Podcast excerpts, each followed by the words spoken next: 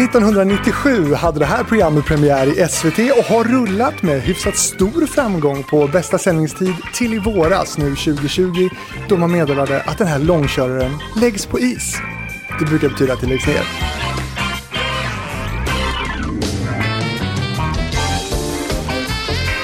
Programmet är ett format, ett irländskt format som heter The Lyrics Board.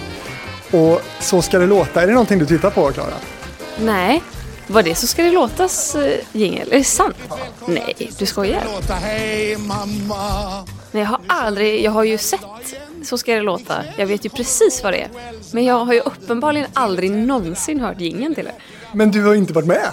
Nej, nej, nej. Absolut inte. nej. Har du fått frågan? Eh, ja, det har jag faktiskt. Eh, men, men nej, usch. Det är alldeles för långt utanför min komfortzon. jag, jag kunde nästan kunna se dig där ändå. Ja, det tror jag att eh, min mormor också skulle kunna göra. Eh, men inte jag. Inte jag. Men du, kan du sjunga? Eh, alltså, jag sjunger inte... I, jag, jag är inte tondöv. Och, och jag, jag sjunger nog mer åt det bra hållet än det dåliga hållet. Men jag är ju inte en bra sångerska liksom.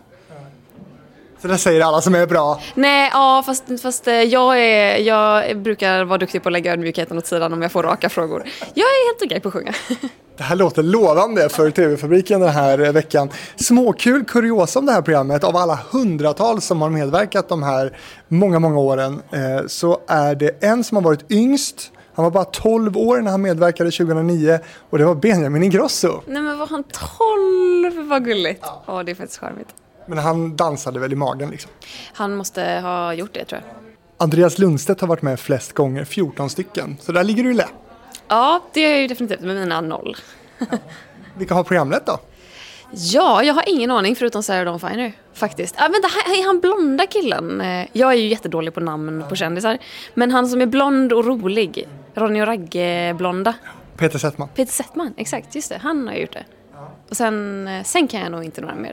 Ja, men det är ganska bra. Eh, Peter Settman ledde åtta säsonger, eh, men innan det eh, så var det Peter Harrison som, som eh, gjorde tio säsonger av programmet. Så han har ju blivit väldigt förknippad med det här och Kalle Moreus också, fyra säsonger. Eh, men du har ju lett Mello, skulle du vara liksom sugen på att leda mer så stora underhållningsprogram i TV? Ja, absolut. Jag ska faktiskt... När kommer det här komma ut? Ja, men jättebra. Jag ska, jag ska programleda en grej på SVT i januari, underhållningsprogram. Eh, som kommer gå, jag tror att vi har gjort, gud vad pinsamt att jag inte minns hur många avsnitt vi har gjort. Jag tror vi har gjort åtta avsnitt som ska gå i januari, februari.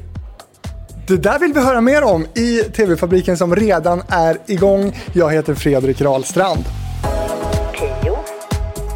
Starta band. Pass på.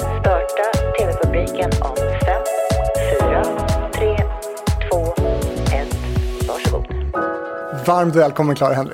Tack så mycket. Du, det där blev man ju jättenyfiken på. Ska vi spara den lite tänker jag?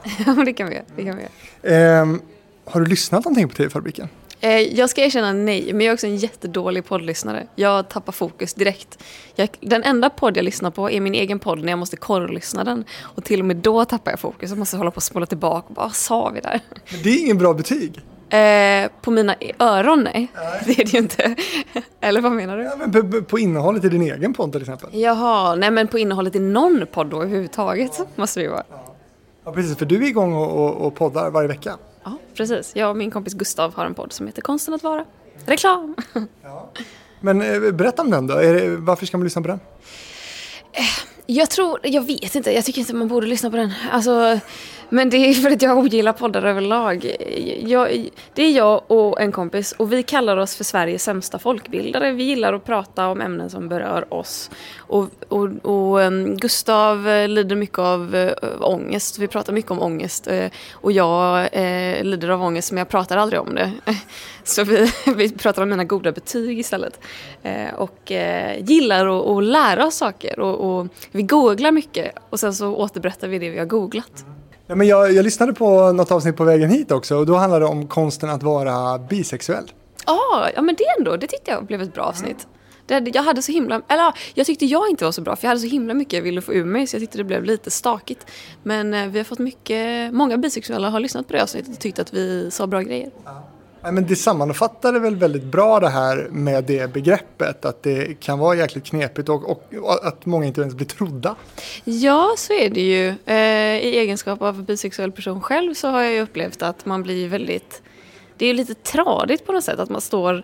Vi har liksom de straighta på ena sidan och vi har gays på andra sidan och straighta tänker att så här, man är mm, gay, alltså på väg att bli gay och gays tänker att man bara vill ha uppmärksamhet.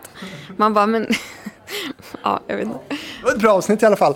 Du, jag är lite nyfiken då på, du har ju uppenbarligen inte eh, sett Så ska det låta och du eh, hatar att lyssna på poddar. Men då vill jag veta, hur ser dina mediekonsumtionsvanor ut en vanlig dag? En vanlig dag, okej jag vaknar och så snosar jag en kvart och på den kvarten så kollar jag mina sociala medier, vilket är Instagram och Twitter. Och, ehm, och sen eh, kollar jag förstrött Twitter och Instagram resten av dagen. Och eh, det är det. Jo, jag får notiser från Omni också och det är så jag förstår vad som händer i världen. Men då läser jag oftast bara rubrikerna. Är det någonting spännande så går jag in och läser resten. Men that's it, du tar inte del av någon radio, ingen tv? Ingen radio, eh, inte så mycket linjär tv men det ser jag ju på play i så fall. Det är också en mediekonsumtion. Det är det faktiskt nu när du säger det. Jag tänkte, jag var mer inställd på vad som finns i mobilen. Men jag Netflix tittar jag jättemycket på.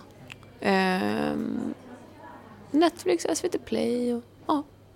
Du började på YouTube, eh, som du nu har slutat med. Hur mycket är det på YouTube du kollar? Ingenting. Ja, eller på min kompis Sara Songbird. För att det, hon lägger upp så här 20 minuters klipp där hon typ så här städar sin lägenhet. Och det är så jävla mysigt att bara ha i bakgrunden. Men annars ingenting. Jag tycker det är alldeles för mycket reklam på YouTube. Alltså det är ju, och jag tycker absolut att man som kreatör ska kunna tjäna sina pengar. Men balle vad mycket reklam det är. Jag orkar inte. Ja, men ska du inte bli premiummedlem? Nej, absolut inte. Så mycket tittar jag inte. Men För den där kommer upp, jag, och jag tittar nog ganska mycket på YouTube, för det där kommer upp och varje gång så funderar jag ändå två sekunder på det och så har det inte hänt. Eh, men jag vet inte om man är beredd att betala för YouTube. Man skulle vara en väldigt stor konsument tror jag i så fall. Jag tror också det. Och det känns som att man har ju redan så otroligt många streamingtjänster. Man har Netflix, man har HBO, man har More. Eller jag har More. För jag älskar att kolla på Mästerkocken utan reklam. Och man orkar liksom inte en till. Det blir så otroligt dyrt i längden, blir det inte det?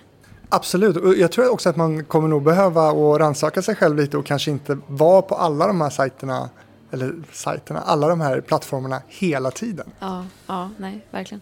Man kan gå in och chatta liksom. exakt, exakt. Hur som helst, du började där. Din kanal som du startade 2009 eh, har idag eh, 388 000 prenumeranter eh, och totalt 78 miljoner visningar. Grymt jobbat. När du började där då 2009, kan du inte bara ta oss tillbaka vad du hade för, för mål där då eftersom det ändå blev en så stor plattform för dig?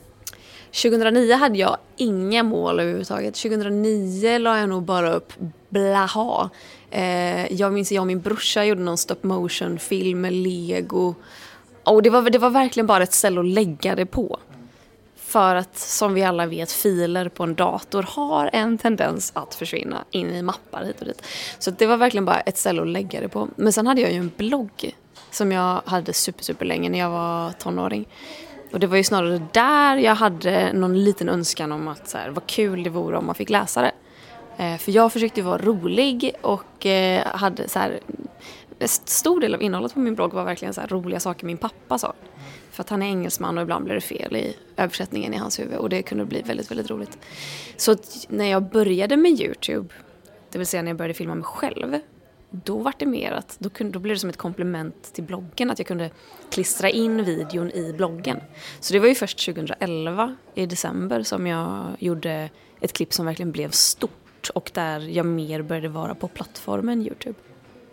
Kommer du ihåg vad det var eller? Ja, gud ja. Apotekarnes julmust handlade den om. den blev kalasstor. Varför flög den? Nej, men det var jag som tog fram en julmustflaska och sa Har ni tänkt på att det inte heter apotekarens julmust? Och eh, ja, att det står ju faktiskt Apotek Arne, så vem är denna Arne? Och har inte Arne lärt sig att man ska skriva namn med stor bokstav? Och då visade det sig väl att det var väldigt få som hade tänkt på detta vid tidpunkten. Eller snarare kanske att det kanske säkert var jättemånga som hade tänkt på det, men de som inte hade tänkt på det blev så mindfucked så att eh, de knappt fattade det och så delade de det klippet vidare. Och nu när vi har liksom julen bakom oss här lite så undrar jag lite, vad, vad, vad är svaret? Varför heter det apote men det är gammelsvenska. Apotek, apotekarnes betyder väl apotekarens tror jag. Det, det är så enkelt. Ja, det är så enkelt. Och jättetråkigt. Men bra start då. Tack. Eh, och sen då i början av 10-talet så var du Skandinaviens största videobloggare. Och då undrar man ju lite då när du, när du fick snurr på det där. Vad var det som du tyckte var kul och vad, vad märkte du flög och, och funkade? Jag gjorde ju videos där jag pratade, alltså jag, jag, det var ju inte som att man bär runt kameran utan jag, jag satt ju still i en statisk vinkel och, och pratade om olika saker som eh, berörde mig eller inte alls berörde mig. Jag menar jag har ju snackat om kommunslogans och rankat dem efter hur dåliga de är. Mycket bra. Tack. Eh, så, så det var ju verkligen bara men, eh, ett försök att vara rolig, i, absolut, i varje video. Men att också att jag märkte väl att eh, här har jag så otroligt många unga eh, som ser upp till mig och lyssnar på vad jag säger. Och då kan jag ju även ta chansen att eh, prata om sånt som faktiskt är viktigt på ett roligt sätt. Och då blev det ju en del om mens och en del om feminism och en del om... Nej, jag har glömt. Mest det. Ja. Förstod du liksom då, ändå när det hade tagit fart, vad, vad det skulle kunna liksom göra för dig och ditt varumärke? Tänkte du ens varumärke? Nej, absolut inte. Och jag har nog aldrig tänkt... Eller jo, det är klart att jag har tänkt varumärke, men det har verkligen varit eh, lite undermedvetet. Eh, och jag har ju, det var, det var ju många på den tiden som frågade mig att, men hur tänker du kring statistik och vad är din, liksom, har du koll på din analytics? Och jag var ju bara nej, absolut inte för jag tror att om jag skulle börja hålla koll på det då hade jag tappat följare för då hade jag ju blivit så här, då hade det varit så uträknat på något sätt. Och jag tror att det var grejen, att det var inte uträknat. Det var jag som pratade om grejer som jag tyckte var roliga. Och att det blev stort. Men krockade det då med en värld där jag antar att du blev approcherad mycket av, av både sådana som vill samarbeta och sådär och att det då krockade med ditt content? Eh, ja, och det var väl därför jag tackade nej till mycket samarbeten. Eh, jag var ju också en av de första, alltså influencer marketing fanns ju inte överhuvudtaget när jag började med Youtube. Utan det var ju någonting som växte fram genom att man fick förfrågan från liksom bara någon som bara här eh, kommer vi och vill samarbeta med dig. Du får en arganolja värd 50 kronor om du visar upp den i en video. Ja, nej tack. Det vill jag inte ha. Så det var ju verkligen produkt mot produktplacering som gällde. En flaska också? Ja, gud. Det var så skitsaker man fick. Och ibland tackade man ju ja och så gjorde man ingenting. För att man ville liksom sätta dit dem på något sätt. Man tänkte här sitter jag med fler tittare än vad Härryda-posten har. Och de får massa reklampengar för de som vill annonsera i tidningen. Men vad får jag? En flaska arganolja? Och skicka den jävla flaskan. Och Men vad, nämn något samarbete som du ändå då, något större samarbete som du ändå valde att tacka nej till. Tacka nej. Ja, men McDonalds till exempel har jag tackat nej till. Vilket ju kändes givet eftersom jag inte äter kött. De har ju inte bara kött dock. Nej, men jag tycker inte de har bra vegetariska grejer. Och de hade absolut inte det på den tiden. De har godast pommes. Eh, tycker du det? Jag tycker Max har godast pommes. Men de har skalet kvar. Och de håller, jag tycker ändå de håller... Men jag är, McDonalds är en stabil tvåa. Men Jag gillar, det är inte många som gör det, uppfattar jag det som. Man ska tycka att, att Burger Kings, de här lite hårdare, men jag gillar de här sladdriga McDonalds pommes. absolut, jag är helt med dig. De ska vara smala. Det, för, för Burger Kings känns så himla mosiga inuti. I så fall vill man ju ha potatisklyftor. Men då får man ju göra dem själv. Det är ju så att för två år sedan så, så um, publicerade du att, att du skulle sluta med YouTube i alla fall. Eh, och, eller att du har lagt ner det, liksom, projektet. Två år sedan. Jag tror att det är två år sedan. Nej, det måste vara mer. är det bara två? Herregud. Ja, jo, så är det ju. Eh, och då sa du i alla fall att, att glädjen i filmandet försvann för dig. Berätta om det. Ja, men det var ju... Det var väl i och med att Youtube växte. Och eh, jag tyckte Youtube var en så himla skön plats i början för att det var lite motpolen till bloggvärlden. För bloggvärlden var ju något så enormt stor. Och den var väldigt eh, ytlig. Och ytlig har ju väldigt negativa konnotationer. Men om man säger det i den, den neutralaste bemärkelsen, att det handlade om kläder, det handlade om smink, det handlade om mode. Det var väldigt, eh, en väldigt homogen grupp människor som var stora inom bloggvärlden. Och är man då en tjej på 17 år som har tandställning och finnar och inte vet hur man målar sina ögonbryn och absolut inte har råd med märkeskläder. Då var det för mig så himla skönt att få börja med eh, något kreativt på en helt annan plattform där fokus kunde ligga på vad jag sa snarare än hur jag såg ut. Och att alla vi som höll på med det var väl typ samma typ av människor som var kreativa och att det handlade så himla lite om det här ytliga. Men sen blev ju Youtube jättestort och jättepoppis och ja, alla som höll på med bloggar förflyttade ju sig till Youtube för att det var ju det som var det stora. Och då var det som att då var ju de som, de som var poppis i klassen blev återigen poppis i den nya klassen. Och då känner man lite såhär, åh gud vad trist alltså. Här, här tycker man att man har byggt upp någonting och så handlar det återigen om utseende. Och då blir man lite trött typ och att man har, man har liksom lagt så mycket energi åt att nu ska jag lära mina följare vad feminism är. Nu ska jag lära dem att inte ta någon skit. Nu ska jag lära dem att stå upp för sig själva och sitt värde och vi ska prata om mens. Alltså så här, jag vill inte att mina följare ska tycka att det är pinsamt eller jobbigt om mens. Jag vill att de ska veta vad det är för någonting. Eh, men så tappar man följare för att eh, den som är störst nu pratar om smink istället. Då blir man lite så här, men jag orkar inte. Men du, gav du upp? Eh, ja, men det handlar ju också om att jag tyckte det var tråkigt. Att så här, har man hållit på varje vecka i sex år, eh, då kände väl jag att... Och så, jag tjänade pengar på det en period, men sen så var det avtal som gjordes om och, och algoritmer som ändras när man inte längre växer. Man är ganska, ligger still och då tjänar man inte så mycket på det. Och då var det som att när jag fortfarande tjänade på det så kunde man ändå tänka att amen, jag kanske inte tycker det är så kul längre, men det är i alla fall ett jobb. Men sen så tjänade jag inte pengar på det längre. Och då var det varken kul eller ett jobb. Och varför ska man göra det då? Men du, jag tänker också att du gav inte upp kampen riktigt, för du har ju eh, använt helt andra plattformar. Du har ju bland annat skrivit en bok om mens. Mm, exakt. Eh, ja. Och jag tycker fortfarande det är viktigt att prata om, även om jag gör det betydligt mindre än vad jag gjorde då. Men jag tänker ändå så här att, att det finns väl inget jobb som är kul alltid och då kanske man ska byta. Men, men hur visste du det då när du ändå gav upp YouTube att det inte bara var en svacka? Liksom? Även för att jag hade känt det i flera år. Jag tror att jag hade, jag, det hade nog det hade nog pågått i två års tid, en känsla av eh, lite ångest varje måndagsmorgon. För jag, måndagar var min vloggdag, då steg jag upp tidigt och så spenderade jag hela dagen. Eller nej, varför säger jag spendera? Jag hatar när folk säger spendera tid. Mm. Jag tillbringade hela dagen. Det är en petpiv jag har. Man kan inte spendera tid, man kan spendera pengar. Eh, jag tillbringade hela dagen med att göra den här videon och så skulle den ut klockan fyra och jag var alltid försenad för att det tog alltid längre tid än väntat. Eh, och jag pallade inte lägga två dagar på det. Utan det var, jag orkade max ge det en dag. Och det var alltid något jävla strul med att eh, wifi var trögt eller att min kameras batteri la av eller att eh, klippprogrammet buggade. Eller, oh, och det bara, blev, det bara växte till en så stor bara ångestgrej och då kände jag men grejen var jag la av för att mina, jag hade en laptop och en stationär dator och båda de två dog under loppet av en vecka. Så när det blev måndag veckan därpå så hade jag ingen dator att jobba på. Och då såg jag det som ett tecken att nu, nu nu blir det ingen video den här veckan. Och så var det, det var Gud? Det var Gud, japp, absolut.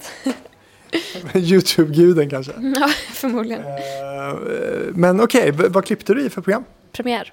Mm. Är det ditt favorit? Uh, det är det enda jag kan behärska. ja. Ja. Um, och sen tänkte jag också kolla då, för, för nu då när du inte är aktiv där, eh, tjänar du några pengar på YouTube fortfarande? Ja men vet du, det är så jävla sjukt. Jag gör faktiskt det. Ja. Men det är inte mycket. Men det är ju några hundralappar som jag får varje månad. Okej, okay, det är i den storleksordningen? absolut. Ja. ja. Inget du lever på? Nej, nej, nej. Ehm, men YouTube idag då, skulle du säga, du som har backat några steg nu, liksom sådär, vad, hur ser du på, på, på den plattformen och, och, den utvecklingen som den har tagit? Alltså idag, jag känner mig så otroligt bortkopplad från YouTube. När jag höll på så hade jag ändå lite koll, men jag vet inte vilka som håller på med YouTube. Jag är jag vet inte vad som är stort på Youtube. Varje gång jag går in så känner jag mig helt förvirrad. Och det är så mycket Jag kan starta ett klipp och sen så tröttnar jag tre sekunder in för att jag måste titta på reklam först. Åh vad tråkigt det är. Så att eh, jag, jag faktiskt, eh, jag, nej. Jag är inte överförtjust i Youtube faktiskt. Även om det är en fantastisk plattform med massa möjligheter. Reklamhataren Clara Henry, är det därför du har jobbat mycket med SVT? Förmodligen, förmodligen. Men jag gör ju mycket reklam på mina egna medier. Men då får man försöka, jag, jag kan ju tycka om sponsrade videos om man gör dem bra. Jag tycker bara inte om annonser.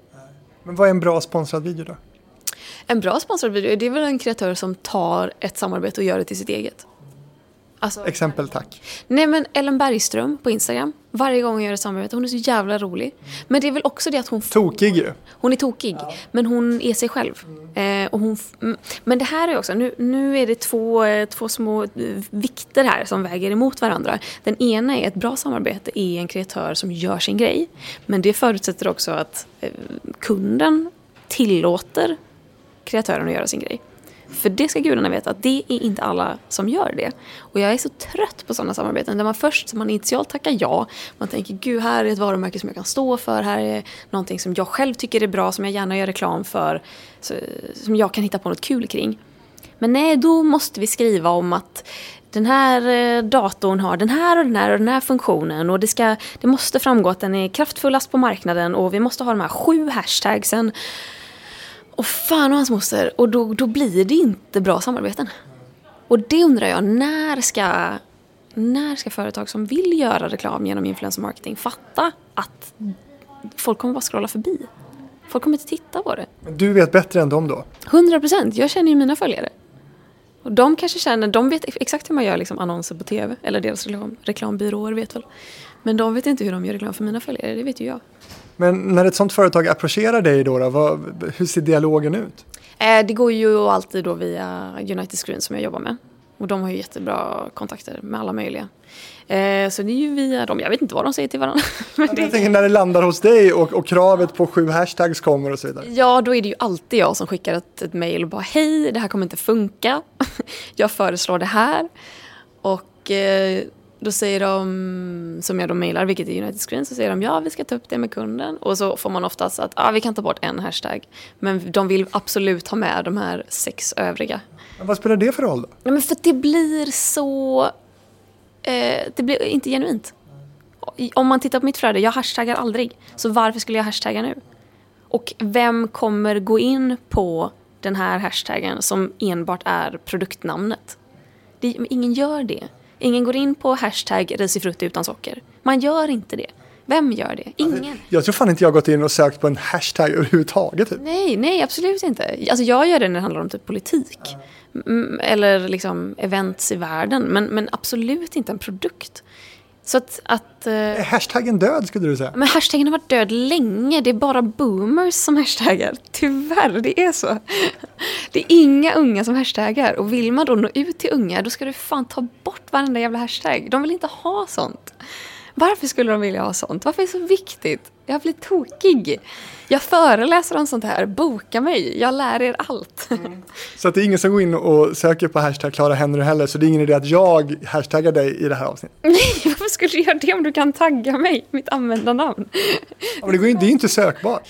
Det är sant, men om du taggar mig i bilden så dyker ju jag upp bland... Alltså då kan du ju gå in på min profil och ser du dels vad jag har lagt upp och vad andra har lagt upp om mig och det samlas ju där. Men det är sant, alltså du kan ju hashtagga men jag tror inte att folk aktivt söker på hashtag Clara Henry om de är nyfikna på mig. Vad är, det, vad är nästa stora grej? Next big thing? Mm, next big thing. Gud vad svårt det är att säga nu när man eh, är i corona times. Jag tror för mig är det ett program jag ska leda på SVT i januari, februari som jag, vi hintade om förut. Ja, men droppa det nu, nu blir jag för nyfiken. Kör! Eh, nu är det ju så här va, eh, det här kanske du får klippa bort eftersom jag inte vet vad de har gått ut med när det här släpps. Så jag kommer vara lite eh, low key. Nej men det är ett underhållningsprogram. Eh, det är jag och två lag. Eh, jag som programledare och två lag som ska tävla. Och det är väldigt roliga kändisar som tävlar. Och, eh, alltså jag har haft väldigt, väldigt roligt nu. Jag har spelat in det här. Jag hoppas att det blir roligt på tv också. Eh, Gud, när du sa det, då fick jag en sån jäkla tydlig känsla på, kommer du ihåg ett program som heter Singing Bee? Singing Bee, nej jag känner igen namnet dock. Jag tror det var Hanna Hedlund som gjorde det på TV3 eller någonting för kanske tio år sedan, skitsamma. Då var det liksom som eh, personer som skulle eh, komma ihåg textrader från eh, olika låtar och sen tävlade de och så åkte de ut en efter en och så var det en som stod kvar som vinnare. Eh, jag var publik i det programmet för att en kompis med mig, Daniel, han tävlade. Och jävlar vad bra stämning det var i studion. Det var så här förfeststämning. Man bara yeah. Det blev ju ingen hit på tv. Blev det inte? Det är ingen, ingen stor succé i alla fall. nej jag fattar. Alltså det är ju oftast väldigt bra stämning i publiker. på tv. Eh, för att de har studiovärdar som är så jäkla bra på att dra igång. Som går och säger att åh ni är så fina idag, wow! Och så sitter alla i publiken och bara yeah, vi är fina idag. Eh, ja, eh, vi hade ingen studiopublik för att det, ja, corona. Eh, så vi hade ju folk som jobbade där som fick liksom sitta kvar och sitta och fnissa i publiken. Men vad tävlar man i? Det kan du säga någonting om. Ja, men man tävlar i att... Eh, nu, nu kommer jag bara säga det eftersom de trots allt gick ut och sökte publik till det och då beskrev de programmet i detalj. Eh, men, men man tävlar i... Ah, fuck it, jag säger vad det heter också. Det heter Vem kan vad? Och det går ut på att det är åtta gäster i programmet som var och en har en speciell talang eller förmåga. Det kan vara allt ifrån att klättra i träd till att dressera kaniner till att spruta eld. Eller sluka eld kanske det heter, fast sen sprutar man ju ut det också. Eh, och, och, då ska, och då kommer de ut då en i taget på scen och så finns alla deras eh, talanger på en lista bredvid. Och då ska de här två lagen, bara genom att liksom titta på den här personen och höra en kort beskrivning, eh, fördomsfullt gissa vad den här personen är bra på. Men det här är redan gjort. Det är ju det, det är ett spanskt koncept från början som har gått i USA också och flera andra länder. Och i Sverige eh, ett liknande i alla fall med Sven Melander som programledare för de första säsongerna som hette Åh, det hette ju eh, Upp till bevis. Ja, det kanske är det. Jag har faktiskt ingen aning. Så kan det vara. Eh, då skulle man också gissa typ yrken och sådär på personer som fick på något sätt göra uppgifter. Så skulle man säga, ah, är det här verkligen en smed? Typ? Aha, jag fattar. Ja, nej, våra personer står bara still. De kommer ut och presenterar sig. Och sen får de visa upp då sin eh, förmåga. I, nästan lite mer spännande. Eh, alltså det har varit väldigt spännande. Det tror jag. Hur fördomsfull är du? Extremt, tror jag. Väldigt. Eh, Hur visar det sig? ehm, jag vet inte. Det, är nog, det visar sig bara i mitt eget huvud tror jag. Ja, det är inget du skulle liksom eh, show the world. Nej, nej, gud nej. Jag tycker det är jättejobbigt att jag har så mycket fördomar. Och jag, ja, men jag tänker också, är man medveten om att man har mycket fördomar och inte tycker om det, det är ju första steget för att bli bättre på att inte ha fördomar. Men är du bra på så här, se, vi pratade om the next big thing här nyligen. Alltså är, är du bra på så här, eh, spotta vad som, är, som kommer komma i framtiden och vad som, som är det nya? Nej, jag är värdelös. Jag har haft ett par fyrkantiga solglasögon, ett par, ett par fyrkantiga solglasögon hemma sedan 2015 för jag tänkte att det skulle bli trendigt snart. Har det blivit det? Nej, men jag tror att det kommer i år. För nu har runda varit populära så jäkla länge och att en eh, Jackie Cox i eh, senaste säsongen av RuPaul's Drag Race, han hade fyrkantiga och då tror jag, och jag har sett på TikTok också att folk, men de är ju så skitstora fyrkantiga, mina är ganska så här och inte 90-tals fyrkantiga, de är smala rektangulära, utan det här är chunky fyrkantiga. Men det tror jag mer på. Du tror det? Ja, nu, nu tror jag. Sex år senare. Nu, nu, nu känns det bra. Är du det? Nej, men, nej, det är jag nog inte. Men jag tycker alltid att det är så konstigt det här med att, att eh, kjolen aldrig har slått bland killar. Ja, det är faktiskt sant. Men kommer inte det snart då? Ja, men Jag tror att det har, det har gjorts lite så här trendiga försök, men det har liksom aldrig gått. Men nu har vi ju Harry Styles. Han kanske kan rädda allting. Jag tror fan det. Jag tror att han är en jättebra influens för män runt om i världen. Att embracea sin femininitet. Influencer, eh, kallar du det det? Nej, Och inte influerare heller. nej. det gör jag inte.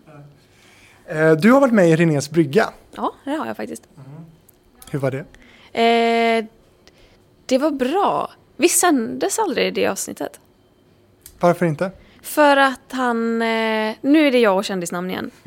Han som, är, han som var ett as i sitt byggprogram var med i det avsnittet. Eh, Vad heter han? Han heter Martin va? Martin! Vad heter han i efternamn? Timell. Timell! Jag tänkte Melin, men det är nog en annan person. Det är polisen. Det, är det han som var med i Robinson? Ja. Ah, ja! Han och jag har vunnit plankan båda två. Vad häftigt. Robinson ska vi återkomma till, men, men vi ska eh, snacka lite om, om eh, Martin Timell tänkte jag. Vad, vad, fick, vad fick du för, för intryck av honom? Eh, jag vet inte. Ja, nej, jag har ju träffat honom en gång under en tv-inspelning. Där kameran rullade och det är klart att han inte skulle vara dryg då. Ja, han var trevlig. Du gjorde intryck på honom. Gjorde jag det? Åh nej. Eller hur då? Det är nämligen så här att jag spelade in i TV-fabriken hemma hos Martin Timell samma dag som metoo briserade i Sverige. Eh, så att när jag var klar med den här intervjun då går jag ut på gatan, startar telefonen och då har Lulu Carter gått ut med den här jämförelsen med Harvey Weinstein och metoo var därmed igång. Eh, men när jag var hemma hos honom i det här avsnittet av TV-fabriken så eh, pratade han om dig. Är det sant? Det, det var jättebra tjej. Eftersom jag inte riktigt vet vad jag ska göra i framtiden så håller jag på att försöka omgärda mig med kloka människor. Och då har jag då några gamla SVT-are och kloka gummor framförallt. Och en gubbe. Eh, men så tänkte jag, fan man måste ju röra om i den här grytan. Så att eh, nu i veckan ska jag ringa Clara Henry så ska vi äta lunch. För hon, hon sa så mycket kloka saker så att wow. Det här, måste, det här måste man lyssna på. Man måste hålla sig andligt frisk. Jag åkte hem till min fru och sa, jag fattar ingenting. Men jag ska äta lunch med Clara. Ja, han skulle äta lunch med dig. Wow, och det är sjukt nu för nu minns ju jag. Han, han hörde ju faktiskt av sig efteråt. Han gjorde det. Nu minns inte jag om han ringde. Han ringde förmodligen, eh, men jag svarade förmodligen inte för jag brukar aldrig svara i telefon. Eh, men jag vet att han smsade mig. Undrar om jag har kvar det? Jag ska fan kolla om jag har kvar Ja, det. kolla det. Jag har ju bytt telefon och då brukar ju sånt försvinna. Men ehm, vi kikar. Eh, Man undrar ju, man är ju väldigt nyfiken då på om den här lunchen blev av. nej, nej men titta! Hej Klara. Okej, tisdag den 12 september 2017. Nej, vet du vad? Onsdag 30 augusti 2017. Bla bla bla ringde klockan 17.23 den 30 augusti men lämnade inget meddelande. Det vill säga, jag svarade inte. eh, två veckor senare, tisdag den 12 september 2017. Hej Klara, stort tack för senast. Kändes som om jag fick en ny kompis, faktiskt. Finns du, till, finns du fortfarande tillgänglig för lunch? Puss, Martin Timell. Wow! Ja, och ja, det är så kul att... Eh, för jag, jag tror så här. Jag har ju hört det ryktas om den här mannen sen jag började jobba med TV. Att folk har sagt att alltså, ska, du, ska du någonsin jobba med honom så gör inte det. För han har ett odrägligt humör. Och alla vet det. Eh, men sen fick jag såklart ett fint intryck av honom här. För att jag menar, ingen är ju odräglig medan kamerorna rullar i en någon annans program. Eh, men att jag reagerade på att han skrev puss. För det tycker jag känns lite obehagligt när det kommer från en äldre man till en tjej i min ålder. Men jag har svarat, hej Martin, tack själv, jag kan ta en lunch, drar iväg till Spanien en sväng om några dagar, men kanske i oktober när jag är hemma igen. Han svarade, topp! Och sen har vi inte skrivit mer. Den blev alltså inte av. Den blev inte av. Nej. Men eh, hade du kunnat tänka dig att äta lunch med Martin Timell? Alltså, jag kan inte se varför inte. Av, av nämnda anledningar möjligen. Ja, nej men, och, och det är ju många män, mediemän som har approachat mig genom åren och skrivit just puss. Och då blir jag ju omedelbart på min vakt och tänker att jag vet inte om jag vill äta lunch med dig. Det är ju ett, ett enkelt sätt att sabba ett första intryck på mig. Att skriva puss när man inte alls skulle ha pussat. Men vadå, de har ju, sk- flera har skrivit just puss. Ja, absolut. Puss och de vill veta vad man gör och de är alldeles för liksom, personliga. Och man bara, men vi känner inte varann. Du måste ha respekt för att vi inte känner varann. Är det fler namnkunniga personer du skulle kunna nämna? Eh, det vågar jag faktiskt inte. Eh, för att jag är rädd för att sabba någonting. Eh, och för att man ofta får skit när man namedroppar. Eh, men det är ju ingen som har gjort något elakt så. Eh, eller kränkt någon gräns utöver den verbala kanske. Men det kanske också är en gräns att att vara varsam på. Ja, alltså det gör ju en obekväm om inte annat. Varför, varför pussar du mig? Ha, det, har, jag skriver ju för fan knappt puss till min mamma. Där är i och för sig alla väldigt olika. Vissa använder ju puss som ett kram eller hej eller ja, jag vet inte. Ja, för, för, mig är det, för mig är det konstiga vibbar faktiskt. Men det har ju också med situationen att göra. Alltså, är det en medelålders man som skriver det till mig, då känner jag nej, no puss faktiskt. Men metoo då, din take på den eh, ja, rörelsen, alltså den, den grejen som, som blev det, det blir otroligt stort i din bransch. Ja, definitivt. Eh, det var helt fantastiskt. Det var ju helt sjukt när det hände. Hur, hur, har det påverkat någonting? Har du märkt någon skillnad? Ja men en liten ändå. Alltså, jag tycker att det har snackats i branschen och att det, alltså, tv är ju en bransch där det är mycket, alltså man byter om framför varandra. man, eh, någon ska sätta en, fast en mygga och måste in under ens tröja och ibland till och med bh och ibland måste man sätta den i, liksom, sända den i trosan. Och, och man har så mycket, Eh, det, det kan kännas lite obekvämt i början men man får så mycket respekt för andra människor för att man vet att så här, ah, men du är en ljudtekniker, du har satt den här myggan i trosan på alla möjliga personer. Det är inte första gången du ser en trosa liksom. Och då blir det att man, man måste bara utgå från en grundläggande eh, respekt, för varandra. Men det jag har märkt är väl att folks... Eh, för det är ju ofta män också som jobbar med tekniken och att de har blivit mer... Är det okej okay om jag... Eller vill du dra den innanför tröjan? Är det okej okay om jag gör det här? Och, och, det är ju jättebra att man frågar. Det är ju jätte, jättebra. Det är en sån här väldigt konkret skillnad då ju. Ja, absolut. absolut. Men, men sen, jag menar... Det, det är ju fortfarande grejer som pågår och ord som slängs och konstiga attityder. Så jag menar, jag tror att eh, vissa ser nog sig själva som obotliga good guys. Och att eftersom de är good guys kan de säga vad som helst. Och, ut, och tänker att men det, jag menar ju inget sånt, jag är ju ingen förövare. Jag är ju ingen som förgriper mig på någon. Men jag kan väl få slänga mig med ordet fjolla. Typ. Jag är så tolerant. Ja, men precis. Tror, men du, ja, du räknar med att du kommer få fler pussar på sms? ja, ja, men det kommer säkert. Det har jag fått. Och innan vi lämnar Martin då, eh, kommer han någonsin leda tv-program igen tror du? Oj, ja men alltså. Jag vet inte faktiskt. Det känns som att folk inte tycker så mycket om honom längre. Eh, att han har bränt sina broar lite. Men å andra sidan, det är ju, vi har ju en väldig tolerans mot män. Vi ger ju dem mängder av chanser, så det, det skulle han säkert få. I Hitfabriken. Jag sov ju där i sex månader på en soffa i studion. Det kostade mig faktiskt mitt första äktenskap. Sen flippade jag och sen vet, såg man vad som hände på turneringarna, då flippade jag ännu mer. Så man måste vara försiktig där ute. Jag är det fortfarande. Det slutar man aldrig vara, alkoholist. Jag, det, där är, det där är, måste jag säga, att det är skitjobbigt. Jag är 44 år, men jag känner mig som en 20-åring nu i kroppen i och med att jag har hittat eh, bättre mat, eh, sportar mycket mera. Tack Ola Håkansson för det. Han räddade mitt liv. Jag brukar kalla honom för andra farsan, eh, min musikpappa. Han gav mig chansen och eh, betalade faktiskt för min behandling. För att jag blev kallad pajas, en jävla clown, en tatuerad musiker. Vad gör han här liksom? Ska han bli politiker och bli kompis med presidenten? What's up? Hey! Fredrik Rahlstrand träffar det svenska musikundret i Hitfabriken. Lyssna på Spotify, iTunes och Acast.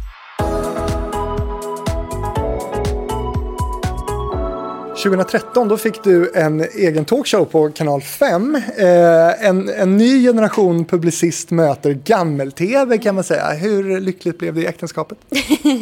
jo, men det var, eh, ja, det blev väl inte så jättebra, eh, men det var väldigt roligt och väldigt lärorikt. Eh, det var ju en spark in i tv-världen och en, ett plågsamt uppvaknande eh, kring hur långsamt saker går i tv och hur lite inflytande man har och hur det alltid finns någon över en som säger gör om, stryk det där. Ja, men hur, hur tacklar du det som, som är van att ha gjort allt själv? Jag blir ju jättebitter. jag blir otroligt rastlös och tappar tålamodet. Eh, men jag har ju aldrig behövt eh, ta den själv utan det är alltid att man jobbar med andra människor och de vet hur man gör och de säger ja, ja det är tröttsamt men, men om vi gör så här och så blir man övertalad och så går det bra. Men du verkar ju ha fått blodad tand i alla fall. Det var inte så, så att du bara, nej fan det här tar för lång tid. Nej, nej jag, tyckte, jag var ju så fascinerad. Jag har ju alltid velat jobba med media och, och tv och så. Så jag var ju bara, okej okay, men jag är tacksam att jag överhuvudtaget får lov att vara här. så då, fick, då vill man ju fortsätta. Och det ena leder ju till det andra här tänker jag. Eh, Youtube och Kanal 5 ledde väl också då till att du 2014 då får ett jobb på Melodifestivalen. Ja, precis. Det var ju... Som reporter? Ja, ja precis. Jag gjorde eftersnack där vi intervjuade personerna som hade gått till final och så hade jag som en liten 50 sekundare i varje program där jag fick lov att vara rolig eh, med varierande resultat. Ja, det var, det var lite Youtube-format va? Exakt, det var ju vloggar, eller snabbt jumpcuttade klipp. Där problemet väl var att jag inte fick lov att klippa det själv. Utan det var någon annan som klippte det som inte alls hade klippt i jumpcut-format någonsin förut. Och, eh, Hur kan det bli så? Mm, nej men det är väl det här att det är någon annan som säger det här ska göras och den ska göra det. Och eh, det är klart att vi inte kan låta en 19-åring, vi kan låta henne stå framför kameran men vi måste låta någon annan formatera det. Eh, eller skapa formgivningen liksom. Eh, men efter, eh, jag minns, inte om det var ett eller två avsnitt men ganska snart efter två, säg att det var två riktiga katastrofinslag så var det ju någon som sa men vad fan ni måste ju låta Klara klippa det här. Och då blev det plötsligt eh, bättre mottaget. Mm. Ja, man hade ju i alla fall tyckt att du borde kunna suttit med. Ja, Jo, och det gjorde jag ju. Eh, men vi satt ju uppe till sent på natten och jag var bara, det måste vara tajtare, det måste vara tajtare. En, en frame till, en frame till, kom igen. En. Och så sätter man ju på ett och samma klipp och säger nej, nej, det måste vara tajtare, det måste vara tajtare. Det är som att det inte går in hur tajt det måste vara när man jumpcuttar. Eh, Man ger mig premiär så kör vi. ja, och då, då satt jag ju inte ens, till slut när jag fick det, det var ju inte ens premiär, det var ju det här jättekonstiga programmet. Avid. Avid, där det är ju inte bara så här C betyder cut utan det är skift alt F9 samtidigt som du trycker med mm, tangent eller med, vad heter det, pek... eh, Ja, den. Och då blir det ett klipp. Alltså det är så, ja det, det är så överdrivet avancerat. Så det fick jag sitta och lära mig medan jag klippte. Men, men att bli inkastad säger jag nu då, men att, att hamna helt plötsligt då i Sveriges absolut största tv-program. Hur, hur var det för dig? Alltså det var ju som en dröm. Det var ju det, det sjukaste. Och det var ju återigen det här, jag är så tacksam att jag får lov att vara här. Jag har ingenting att klaga på. Jag har så mycket att klaga på. Men jag har, jag har, jag har ingenting att klaga på. Jag är så glad att jag får göra det här. Och jag vill att alla ska veta hur tacksam jag är att jag får lov att vara här överhuvudtaget. Och eh, jag hade konstant ont i magen. Jag kunde knappt äta för att jag eh, hade så ont i magen. För att jag var så nervös för att jag fick så mycket skit. Eh, mamma smsade och skrev du läs inte vad de skriver i Göteborgs-Posten. De vet inte vad de pratar om. Och jag bara, va, va, okej, då går vi in på gp.se. Då läser vi vad fan har de skrivit nu. Journalister var så taskiga mot mig. Eh, fast man bara utgjorde 50 sekunder av ett, liksom, hur långt är det? En och en halv timme liksom. Eh, så det var, det, var, det var ju jättejobbigt. Men det, var ju, det känns som att det var först efteråt som jag fattade hur jobbigt det var. För att jag var för upptagen med att tänka, jag får lov att jobba med Melodifestivalen. För det, det som jag minns av det där, det var nog att du blev ganska hårt ansatt det där året. Alltså både som du nämner i, i pressen och att, att du fick ta liksom mycket skit för det där. Eh, för att du gjorde din grej, möjligen då även om det inte var exakt på ditt sätt. Men, men fick du något stöd eller vad, vad hände efter det där? Alltså jag fick ju ett enormt stöd från alla som följde mig. Eh, Det var ju, det var ju nästan bisarrt att gå från att liksom inte ha käkat varken frukost, lunch eller middag för att man får inte ner någonting i magen för att man har så ont i magen för allt man har läst i media. På löpsedlar och fan och hans moster. Och, så, och, så, och sen så öppnar man Twitter och alla ens mentions är bara ren och skär kärlek. Alla liksom 13-åringar som fattar precis vad man gör. De har sett jump cuts förut. Det var som en, en skiljelinje där, att var du över 27 så fattade du inte. För att det var inte de som hängde på YouTube. Och att det här snabbklippta formatet var inte någonting de hade sett. Medan var du under, då var det som att det var det mest givna. Det var så folk som var liksom så här 35 bara, man ser ju att det är klippt. Man ser att hon inte rör sig så. Man bara, ja men det är ju det som är poängen. Så hur kan du inte... Ah. Och det svåra med att göra tv för en väldigt stor publik. Ja, absolut. Och det var väl också ganska, jag kände väl att det var lite ouppstyrt av SVT, för jag hade ju en producent men hon fick ju aldrig liksom igenom någonting. Och det var ju SVT som bara, men vi ställer Klara framför genrepspubliken och spelar in det här inslaget. Och jag och min producent bara, nej, för det ska ju, alltså, poängen är ju att det ska klippas.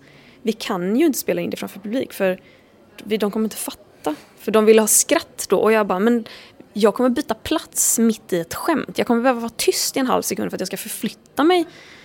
De kommer, det, är inte, det, det kommer inte gå att ha en timing. Det finns inga punchlines som går att få fram genom det.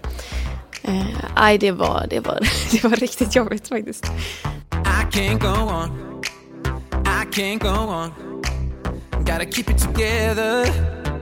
Men tre år efteråt då, då står du i Melodifestivalen 2017 och då är du eh, liksom programledare för hela programmet tillsammans med David Lindgren och eh, Hasse Andersson. Robin Bengtsson vann med I Can't Go On det året. Eh, eh hur tänkte du då när du fick den frågan? Nej men då tänkte jag ju halleballe alltså.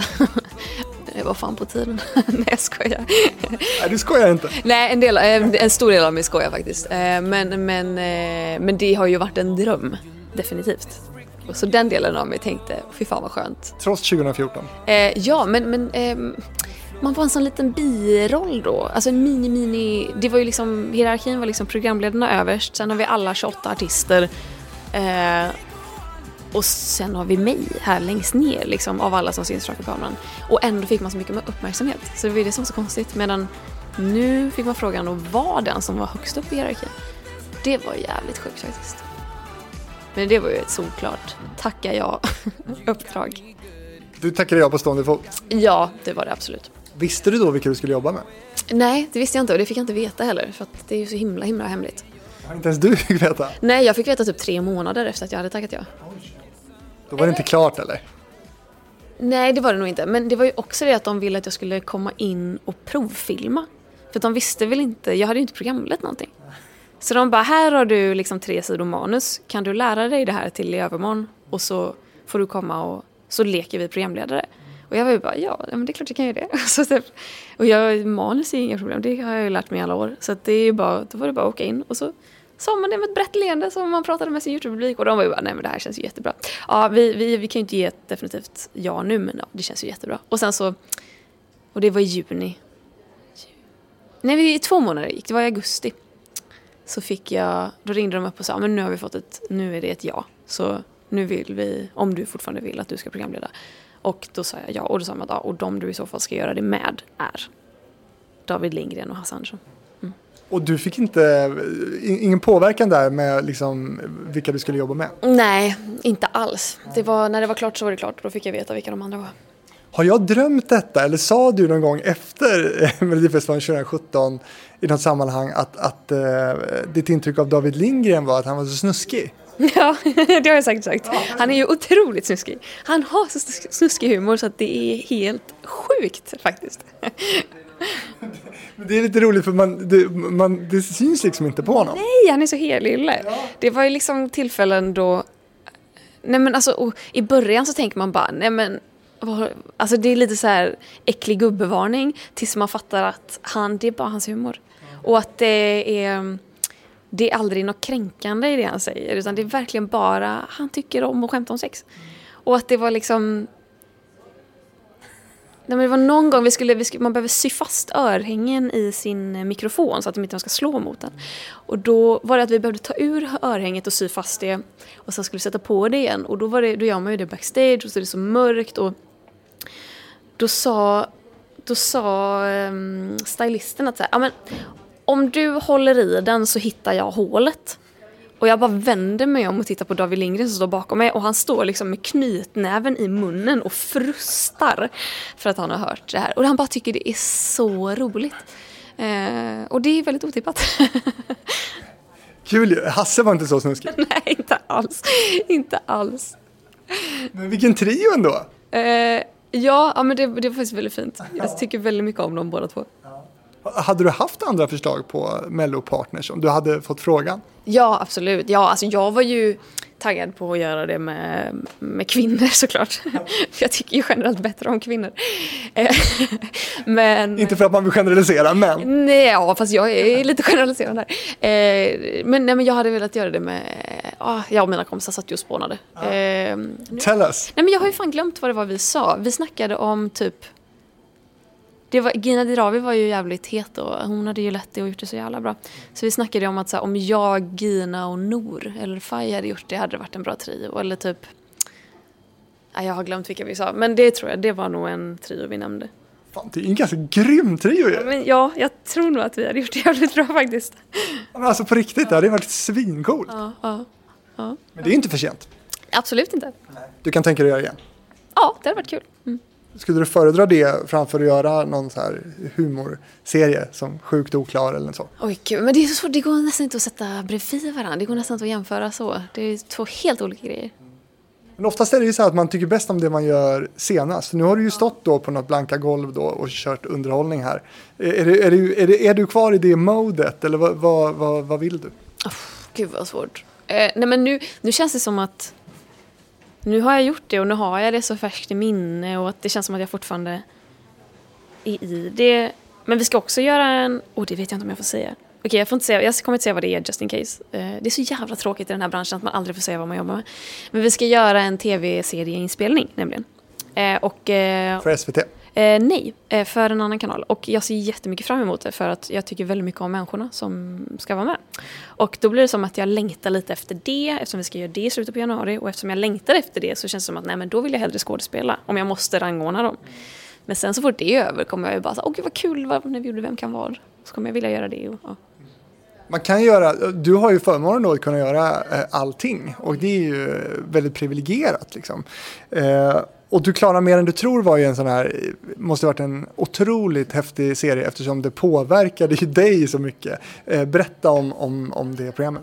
Ja men Du klarar mer än du tror är ju eh, ett program där jag och min PT Thomas som jag faktiskt har tränat med, det är många som bara men hur blev ni ihoptussade? Men jag har ju tränat med honom i två års tid.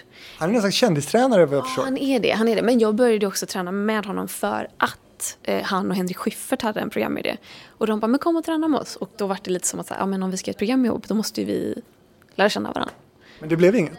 Eh, jo, det blir det. Men det tar ju tid i tv, va? Så det tog ju två år innan det blev ett program. Ja, men även med Schyffert tänker jag. Eh, jo, han är exekutivproducent. Eller, jag tror det i alla fall. Han, han, han var. Så det blev det programmet. Det blev det programmet. Och eh, det, då är det ju jag då som får eh, fyra stycken utmaningar av Thomas. Och eh, Han har jag, varit och paddlat hela Lidingö runt. jag paddlade runt Lidingö, jag besteg Kebnekaise på skidor. Jag, och jag hade ju aldrig åkt skidor, alltså utför förut. Det var ju ett katastrofuppdrag när vi skulle ta oss ner för det där jävla berget. eh, och sen så sprang jag sex mil och så skulle jag simma till Öland från Kalmar. Varför gjorde du det här egentligen? Mm, jättebra fråga. Jag vet inte. jag tycker om att göra TV. och på, på pappret låter allting som en jättebra idé. Och sen är man där i snöstormen i 20 sekundmeter halvvägs upp på Sveriges högsta berg och tänker jag vill hem. Eh, och då tänker man varför gör jag det här? Men du hade inte gjort det om det inte var tv. Förmodligen inte. Vilken sucker man är för kameran alltså. Men du klarade dig. Alltså, du klarade mer än du trodde. Ja, absolut. Jag trodde aldrig att jag skulle kunna springa sex mil. Det är, det är faktiskt helt stört. Och helt plötsligt hamnar du på Fiji också. Det ska vi återkomma alldeles strax till. Eh, men vad har du tackat nej till? Du verkar vara en sån som eh, du, du figurerar och du, du kanske omnämns i olika sammanhang. Och, och vad, vad har du sagt i tv-sammanhang då nej till? Mm. Det här är ju sånt som jag får lite, lite så nervösa känslor att så här, ska man verkligen avslöja sånt man har tackat nej till? Är det schysst verkligen? Ja, Men, men nu gör jag det. Eh, och det är också lite skönt att få lov att säga det här för att jag fick höra ganska nyligen att en i branschen som jag vet inte tycker om mig eh, har sagt att eh, lite så hånfullt att så här, Klara tackar ju ja till allting. Och då tycker jag det är lite skönt nu att få säga att det gör jag faktiskt inte. Eh, jag har tackat nej till ett Dance flera gånger. Jag har tackat nej till Fångarna på fortet fem gånger och jag har varit med en gång för att jag tröttnade på att tacka nej. Tröttnade på att de tjatade. Eh, jag har tackat nej till att sitta i Talangjuryn. Jag har tackat nej till att programleda Idol. Ja, vad har jag tackat nej till mer? Jag tackar ju nej till typ allt. Förutom sånt som jag tycker är väldigt roligt. Jag tackar ju ja till kanske en på tio saker. men eh, programledare Idol med Per eller utan? Exakt, exakt. Med Per Lernström. Mm. Och Let's Dance då? Nej, men, nej, men jag kan inte, jag kan inte dansa. Ja, Det kan ju inte de som är med där. Nej, nej, precis. Men det är också det att röra sin kropp inför andra människor. Det var, det var jobbigt nog att stå på Melodifestivalen-scenen och göra mellanakter. Herregud, ta sex steg fram och peka. Man bara, vänta, vänta, vad ska jag göra? Jag förstår inte. Men alla de här idéerna då? Du, du, det är liksom Sjukt oklar, Du klarar mer än du tror, eh, nya program och Melodifestivalen. Är du med och pitchar många av de här idéerna eller kommer de till dig? Det är både och. Ehm, det, det är verkligen både och. Melodifestivalen är ju svår att pitcha in sig själv till. Då får man träna med Christer Björkman istället. Ja, och det gjorde ju faktiskt David Lindgren inser jag nu. Det var ju han som skrev och bara hej, jag skulle vilja programleda, kan vi ordna det? Typ. Och de bara, eh, jättebra idé, kom in på ett möte. Mm, det kan man höra honom berätta om också i TV-fabriken med David Lindgren ska jag säga, som finns längre ner i det här flödet. Åh gud, det ska jag lyssna på. Gud vad roligt. Jag vill höra mer om den storyn. Eh, nej men, eh, jag har, ja men Du klarar men du tror har jag varit med i från start. Eh, och Sjukt oklar var jag också med i från start. Ehm, man är, och många sådana grejer är ju man med i väldigt tidigt och får lyxen att vara med och påverka lite. Jag skriver ju ingenting så, men jag kan ju vara med i idéstadiet och bara, men ja, då tycker jag vi gör så här. Ehm, alltså, men, men det är, tror jag syns ganska tydligt också, program som man är mer delaktig i än bara en programledare som läser ett manus. För är jag en programledare som läser ett manus så har jag förmodligen varit med och skrivit stora delar av mitt eget manus, men inte mycket mer.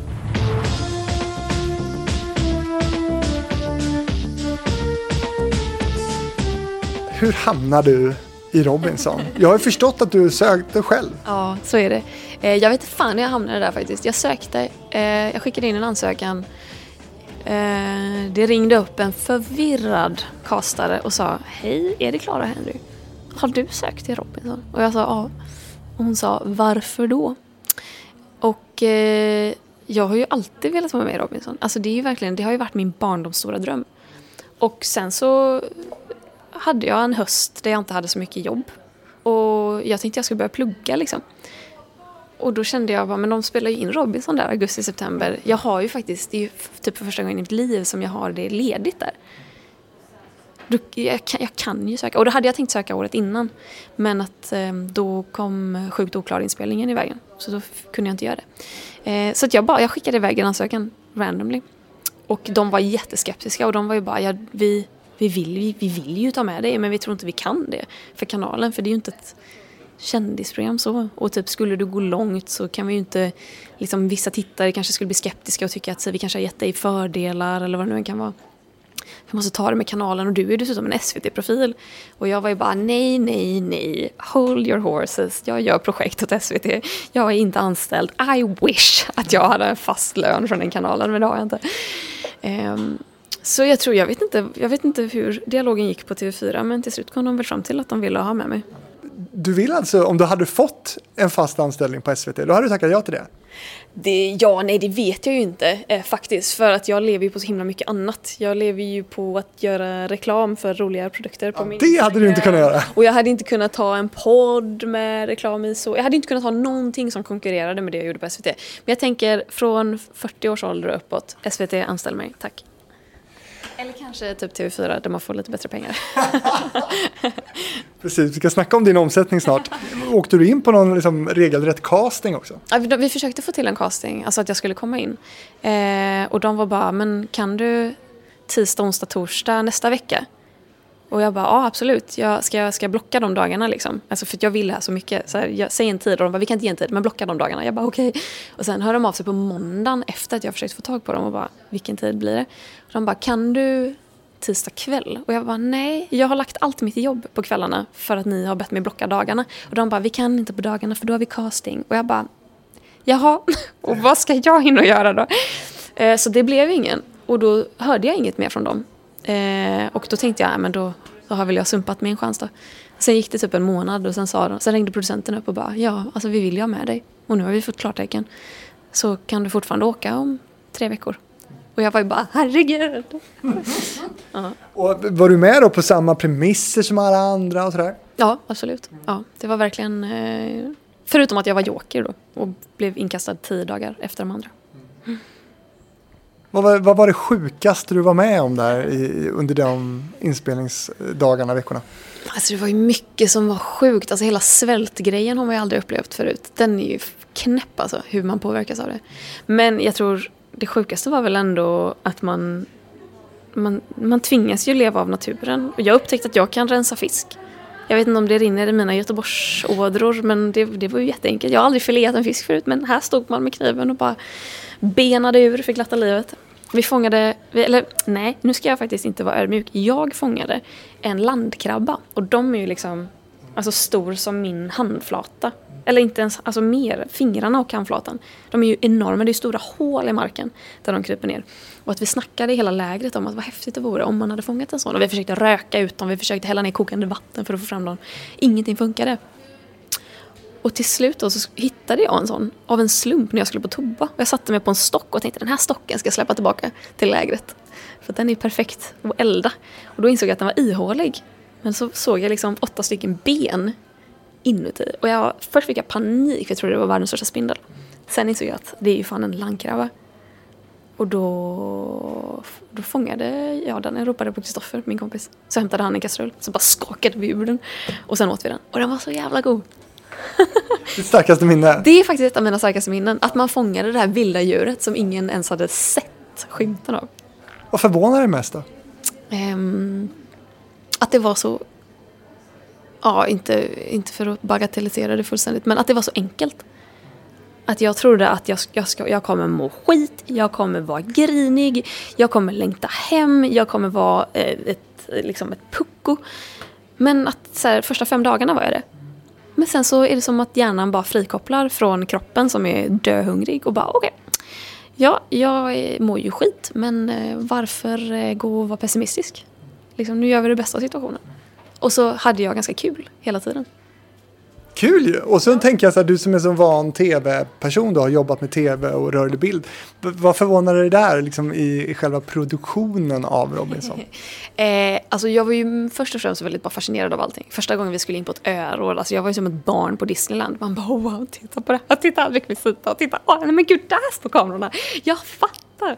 Det var, ju, det var ju skithäftigt att bara se hur uppbyggt det är. Men sen blev jag ju ganska förvånad över att det är... Man tror ju att man ska leva ute i vildmarken. Men det är ju så exploaterat. Det är ju, det, det är ju en tv-fabrik, de här öarna. Att det är ju, först är det tyskarna och sen är det fransmännen och sen är det svenskarna och sen är det norrmännen. Sen är det fransmännen igen. Så att det, det växer ju ingenting naturligt där. Utan de, de planterar ju ut mat liksom. Som man då får lov att hitta i, i djungeln. Men eh, är det fortfarande palmhjärta som gäller? nej, det, det var förbjudet faktiskt. Det fick vi inte hugga ner. För det är väl sånt som, det växer ju naturligt men det växer väl så långsamt så att eh, hade vi gått och skördat alla palmhjärtan då... vi åt ju det några gånger fast vi inte fick. Men eh, det är väl för att man svälter. Ja, men hur är kontakten med teamet på plats då, som filmar det här, som inte svälter och som har rent hår och så? Gud, ja de har rent hår. Borstade tänder. Någon har någon vaniljparfym som man känner lukten av på liksom så här 30 meters håll. Åh, Taskigt ju. Ja, och ibland kom de och luktade bakfylla och hade glitter i håret och man bara, hade ni fest i år? Åh, kan ni inte berätta vad ni åt? Men de får inte lov att säga någonting sånt. De får inte, de får inte överhuvudtaget prata om mat. De får inte ens säga vad klockan är. Det var ibland kunde man ju smyga upp bakom kamerapersonen bara för att se så här, vad står det att det är för datum och vad står det att det är för tid på skärmen. Liksom. Man bara, men gud, klockan är halv ett.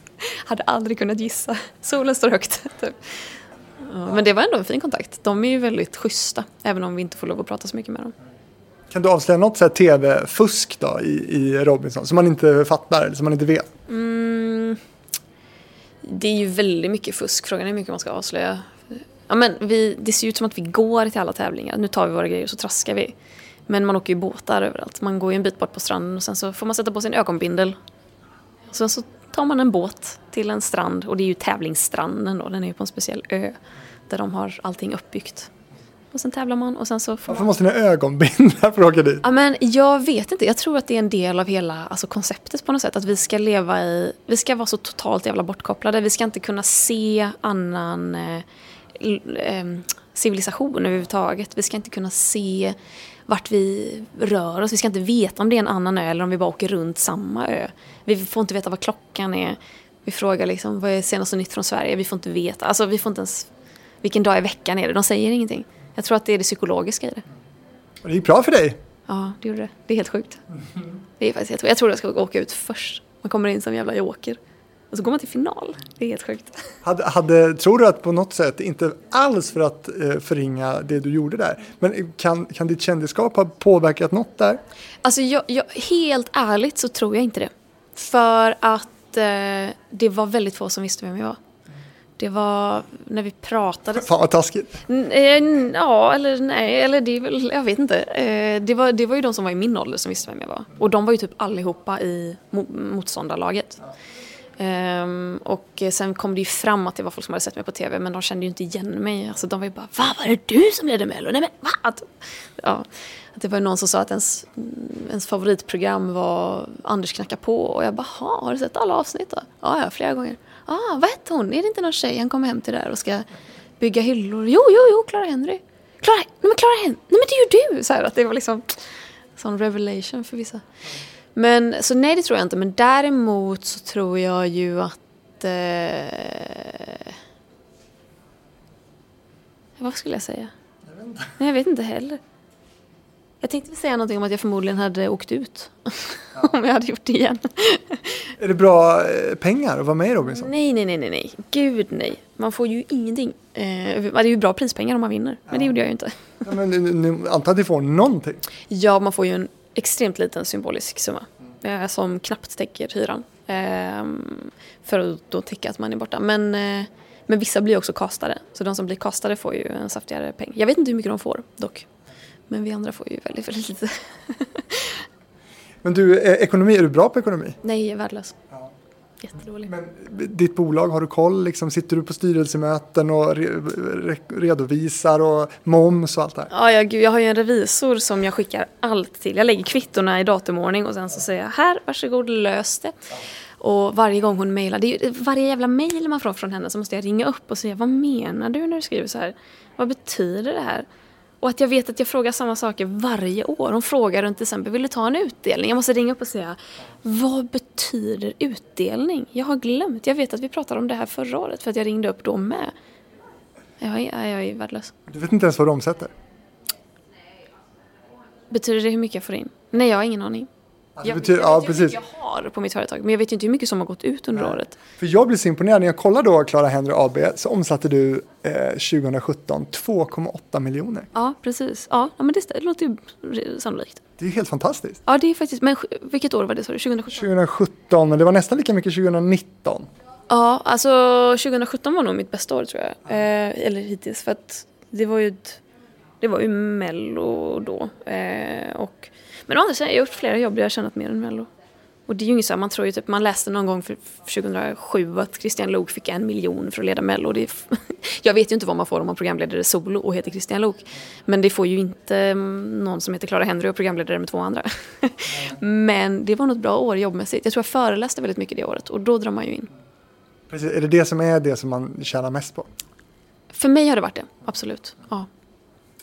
Du, vad spännande. Nu har ju du dessutom eh, avslöjat vad du gör nu och vad vi kommer se dig här nu eh, på det här nya året. Eh, och också lite vad du har på gång framåt. Hur, långt sträcker sig din kalender? Liksom? Vet du vad du gör nästa år till exempel? Eh, inte Alltså nästa 2022. år. Nej, nej, nej. Gud nej. Ja, men den brukar sträcka sig ungefär tre månader framåt. Eh, den brukar sträcka sig ett par månader framåt. Eh, så nu vet jag vad jag ska göra till och med april. Och sen är det tomt. Sen har jag ingen aning. Jag kanske, jag kanske har ett projekt i höst. Eh, men det är också lite så här, det kan också bli senare. Eller så blir det inte av alls, jag vet inte. Kommer du ta vaccin? Eh, ja, så fort jag får möjlighet, definitivt. Ja, kommer du? Absolut. Mm. Ja, men bra, vi är inga anti-vaxxers här. Nej, alltså av en enda anledning och det är att man vill resa ju. Ja, gud ja. Men jag vill ju krama folk. Det är som man satt och funderade på nyårslöften för i år och man bara Nej men jag orkar inte, jag orkar inte ens tänka på min personliga utveckling. Jag vill ju bara kunna vara nära mina vänner igen. Snälla.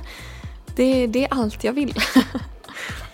Du, var kul att snacka tv med dig Klara och jag undrar, är det någonting som jag borde fråga till honom som jag inte har gjort? eh, säkert. men ingenting jag kan komma på. Jag tyckte det var ett jättemysigt samtal. Och du som lyssnar på det här, in och eh, följ TV-fabriken på Instagram och Facebook. Det är ju stenåldersplattformar det här va? Nej, ja, nej, jo, nej, inte för våran målgrupp. Om, om vi snackar tonåringarna, då, då ska du göra TikTok helst och Snapchat.